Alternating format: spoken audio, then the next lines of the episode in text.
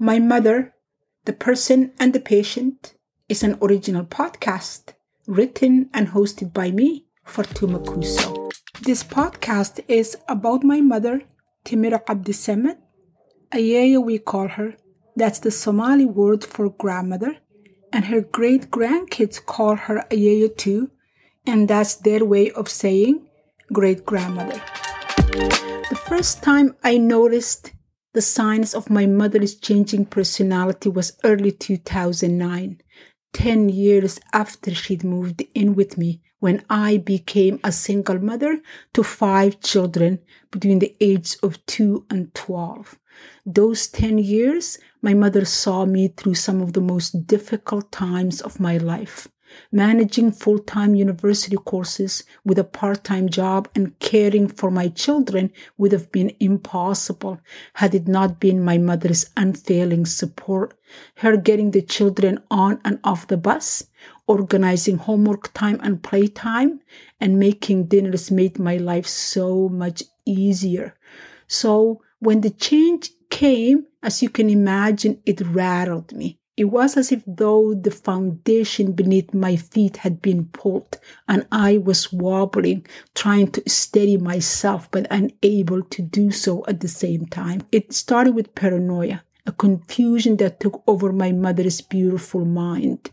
Someone took hundred dollars out of my purse, she would say. Someone went in my jewelry box and took a ring, a necklace, a bracelet. She'd lived with us for 10 years and we didn't steal from her. We weren't going to start then, but that didn't help. If anything, my words only made her angrier. So a day or two later, if I saw her holding that hundred dollars, or wearing that piece of jewelry. And I asked her, Mom, isn't that what you said you were missing? She would say, No, I never said I was missing anything. So that went on for a while. But the alarm grew when one day my mother put dinner in the oven and she totally forgot about it. So when my son got home and saw smoke pouring out of the oven, he asked her, Grandma, what's in the oven? I think the dinner burnt, but my mother didn't know. She said she did not put anything in the oven. Maybe your mother put it in there before she went to work, she said. That added to the to the to the concern. That added to the alarm. That added to my worry. But I couldn't really pin it. I didn't know what was going on with my mother. One day after that dinner incident, she asked my daughter, who was also a university student, if she can give her a ride to a friend that lived by the university because we used to live by the university before we moved homes. So we had a lot of family friends in that area. So my daughter said, Yes, I can take you there. So she drove her grandmother, but when they were about three, four minutes of driving away from that friend's house, but um, about 10, 15, 20 minutes of walking, my mother said to my daughter, Can you drop me off here? Because I want to walk for the next 15, 20 minutes. Because if I get to my friend's house, we're just going to sit there and talk and not walk. And my mother was an avid walker. So my daughter said, Okay, she dropped her off at that corner and she said, Tell your mother to pick me up after work from so and so's house. After work, maybe 3, 3.30, I get to the friend's house. She's not there. We hadn't seen her and we were at home the entire day. If she came, we would have seen her. There's no way we would have missed her. So where did she go?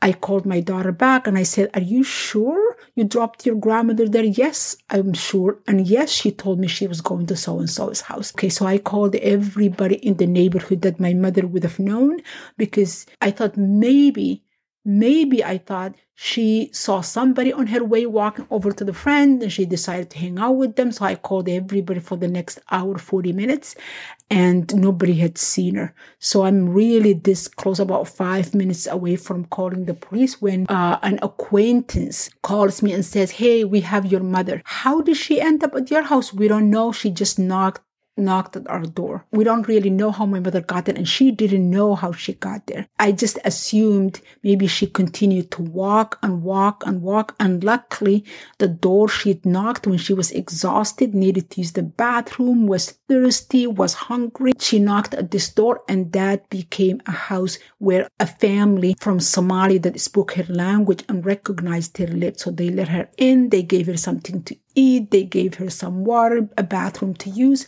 and they called us. So when I picked up my mother and I asked her, she had no idea. She kept on saying, You left me here, you dropped me off here. So more confusion and more concern. Uh, and a few months later, we had her regular physical check. So the doctor did the usual things, weighing her in, checking this, checking that, asking questions.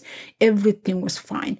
And then as we were finishing up, I just said to him, by the way, my mother seems to be really accusing us of things or assuming we're taking something from her. And he said, How do you mean? So I told him about the missing money and missing jewelry. And then he said, Tell me more. And I told him about putting food in the oven, forgetting about it. And I told him about going to saying she's going to go to this friend's house and ending up totally a different place, two hours walk away. And then he said, We need to assess her. I didn't know what he was looking into when he said we need to assess her, but I said, Okay, let's assess her. So we did X-ray, blood test, MRI, CT scan, the whole bit.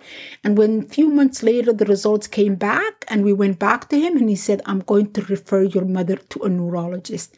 I didn't know why my mother needed to be referred to a neurologist because my mother didn't have a history of high blood pressure, uh, heart attacks, strokes. She didn't have uh, history of cholesterol, history of diabetes, none of that. 95% of her diet was plant based and she was physically active 100 times more active than I was at the time.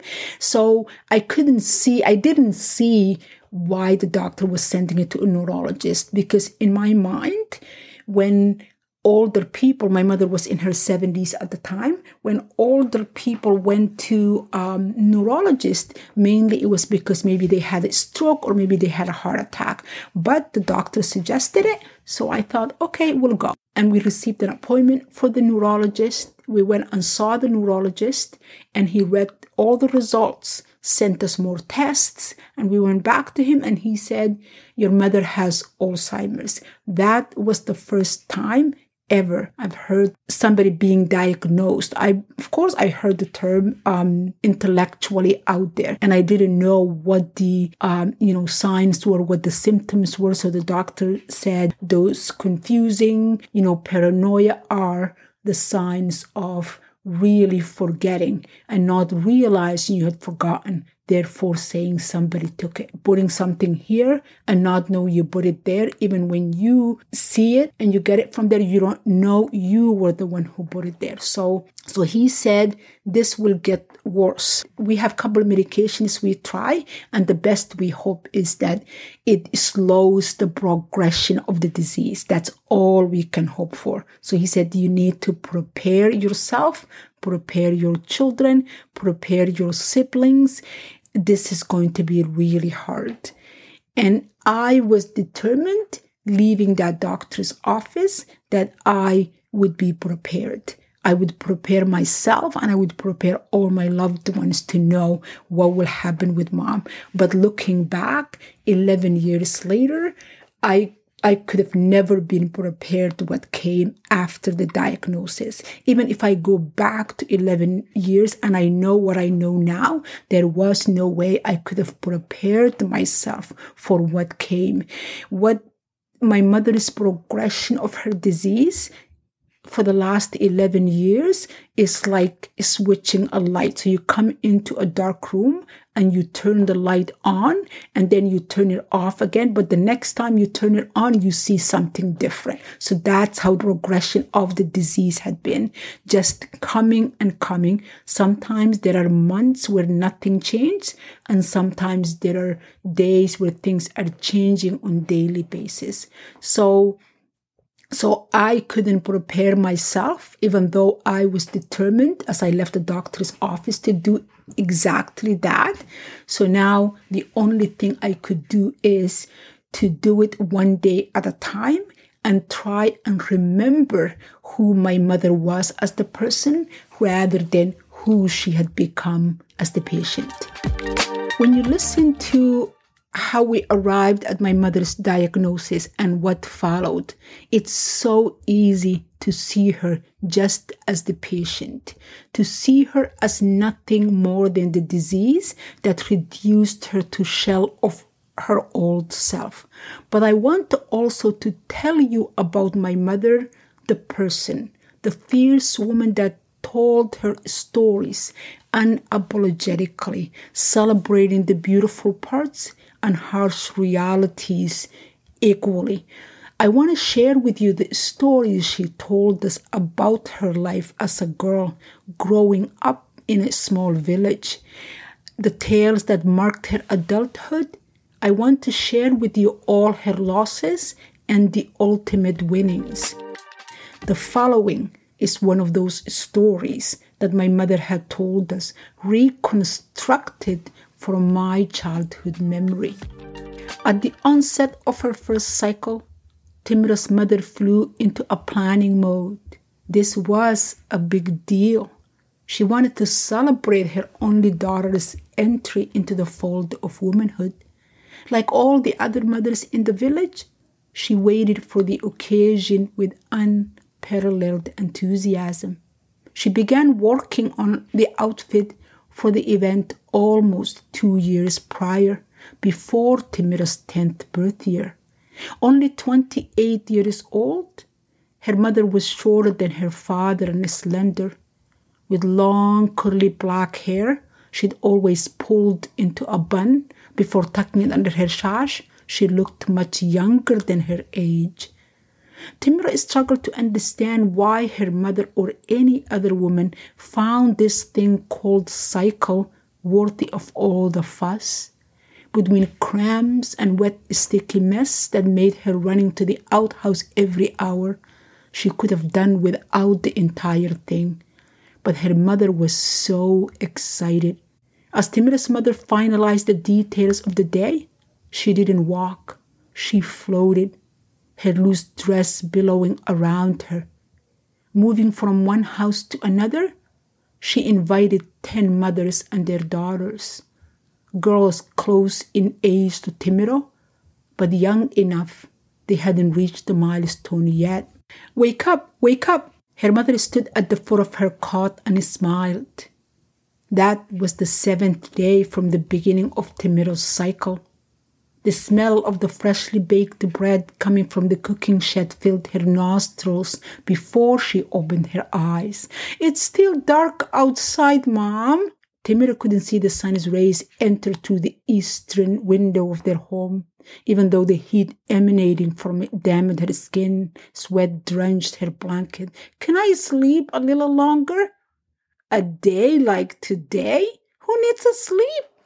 Her mother spoke in a sing song tone. You're not planning on missing your day, are you? She exuded so much joy. You have no chores, no responsibilities, no worries. Today, it's all about you. The woman her mother had hired to design henna on her came half an hour after she woke up, and the other girls and their mothers came soon after. Sit and relax. Her mother placed the gember under the gloll tree that stood in the middle of the village square.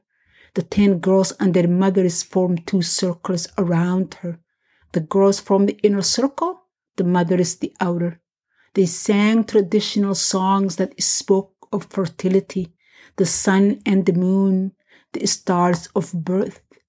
Each line of the song, the mothers would begin with the first verse girls joining in the chorus by age, the youngest to the oldest.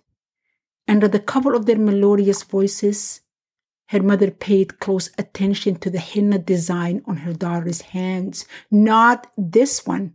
That was the third one she'd rejected. Each time the woman drew something, Timira's mother shook her head no. The woman would wipe it with a wet rag and start all over again. She is my only daughter, Timira's mother said when the woman looked up at her with questions in her eyes. With two boys at home, this is my chance, my only chance. In the end, she settled for a design that mimicked Peacock's tail. When the henna decorations were complete, her mother took her inside the house.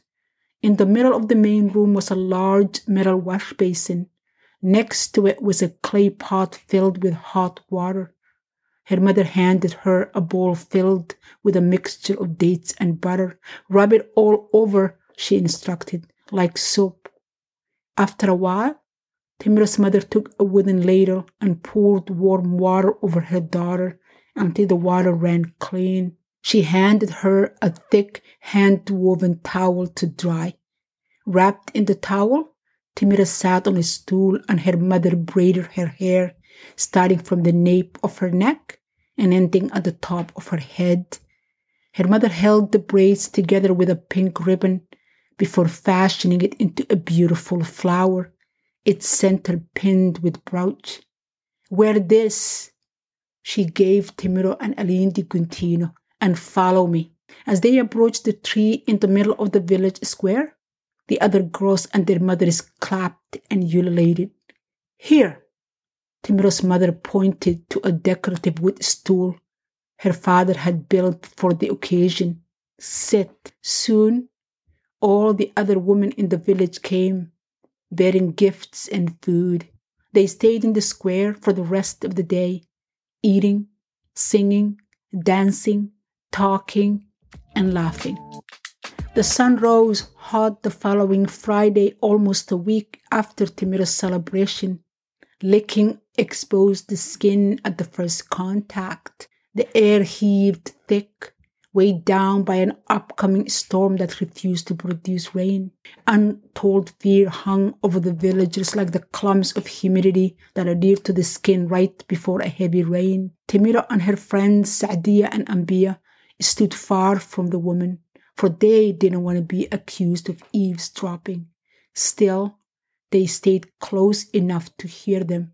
This day was different, unlike last week when they had gathered for her womanhood celebration. The cloudless, bright blue sky didn't lift the awful mood of the adults. The boys, Timira's brothers among them, played hide and seek around the village square where the adults had gathered. The boys were loud. Her and her friends yelled at them to be quiet so they could hear the woman whispering, but they didn't listen to them. The elder and all the fathers sat under the tree where her celebration occurred less than a week ago. Two women started a cooking fire in the middle of the square and placed a large teapot on it. Maybe they knew the meeting would take a long time. Perhaps they busied themselves by gathering firewood to move their hands and occupy their scared minds. Timira's mother passed small mugs to the adults, as Saadia's mother followed her, filling each cup with dark tea. Sorry, we have no milk, they apologized to each person. Everyone knew the cows had stopped producing much milk days ago. What milk was collected was reserved for the children. Still, Saadia's mother and Timira's mother issued one apology after another. The elder gave his thanks and the others followed. After a while, the woman sat opposite to the men. They faced each other, silent. Even the boys stopped running around and paid attention now. Did they understand the seriousness of the moment? Could they feel the hush that fell over the village?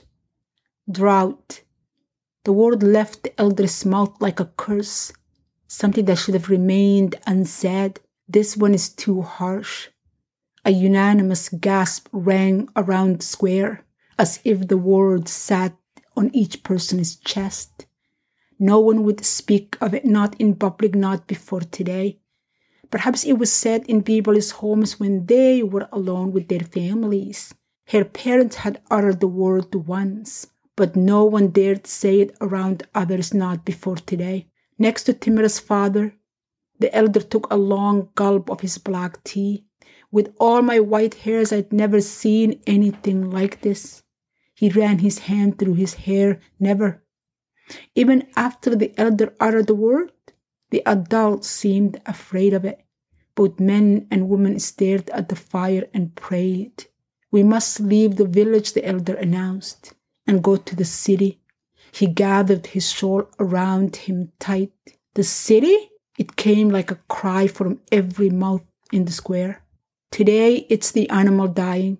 Tomorrow people, the elder said. In the days that followed, the sky remained devout of clouds. Water grew scarce. The sun rose blazing hot and left the villagers scorched at night.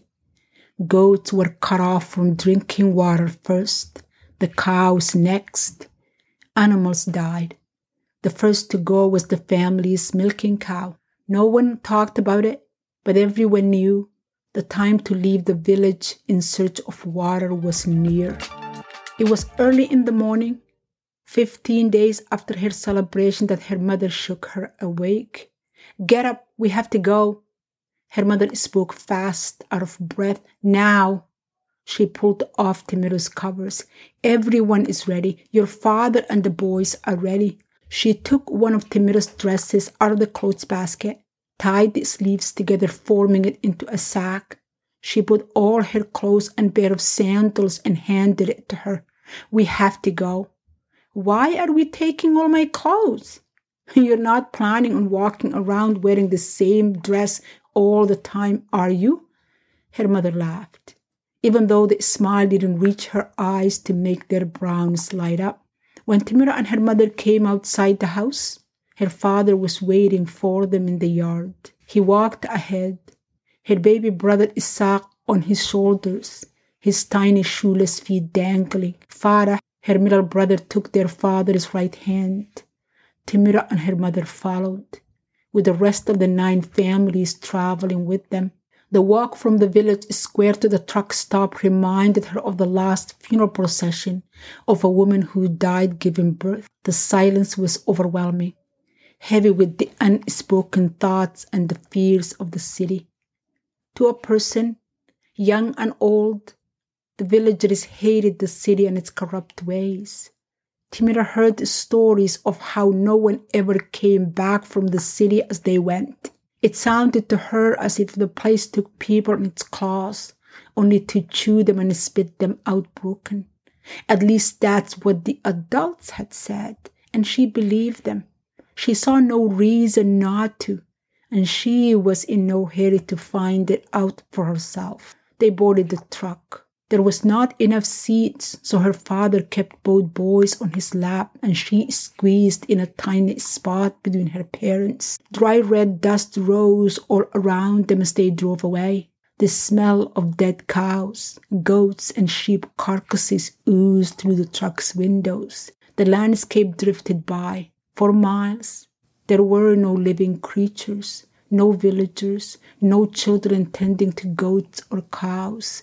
The grain, corn, and sesame seed fields were barren, the rice farms dry and cracked. Homes scattered along the road they traveled stood abandoned, no smoke coming out of cooking fires. Sit still and eat this. Her mother handed her a small wooden bowl. In it were pieces of two day old dry bread soaked in sugar water. I can't eat this, Timiro complained. It's either this or be hungry until we get there. Her mother didn't dare say the name of the where in which they were headed, the dreadful place that grew in size for weeks now. From the moment the elder announced their imminent departure from the village, the fear of the leaving haunted them. How long until we get there? Timira hated the idea of leaving, yet was home for all her life, all 12 years of it. No one answered. How long before we come back? she asked. Her mother shushed her. She kept quiet as they continued to drive into oblivion. My mother, the person and the patient, can be found in all your favorite podcast apps. Please subscribe, listen, share, and follow. And join me next week for another episode of my mother's journey as both the person and the patient. Thank you.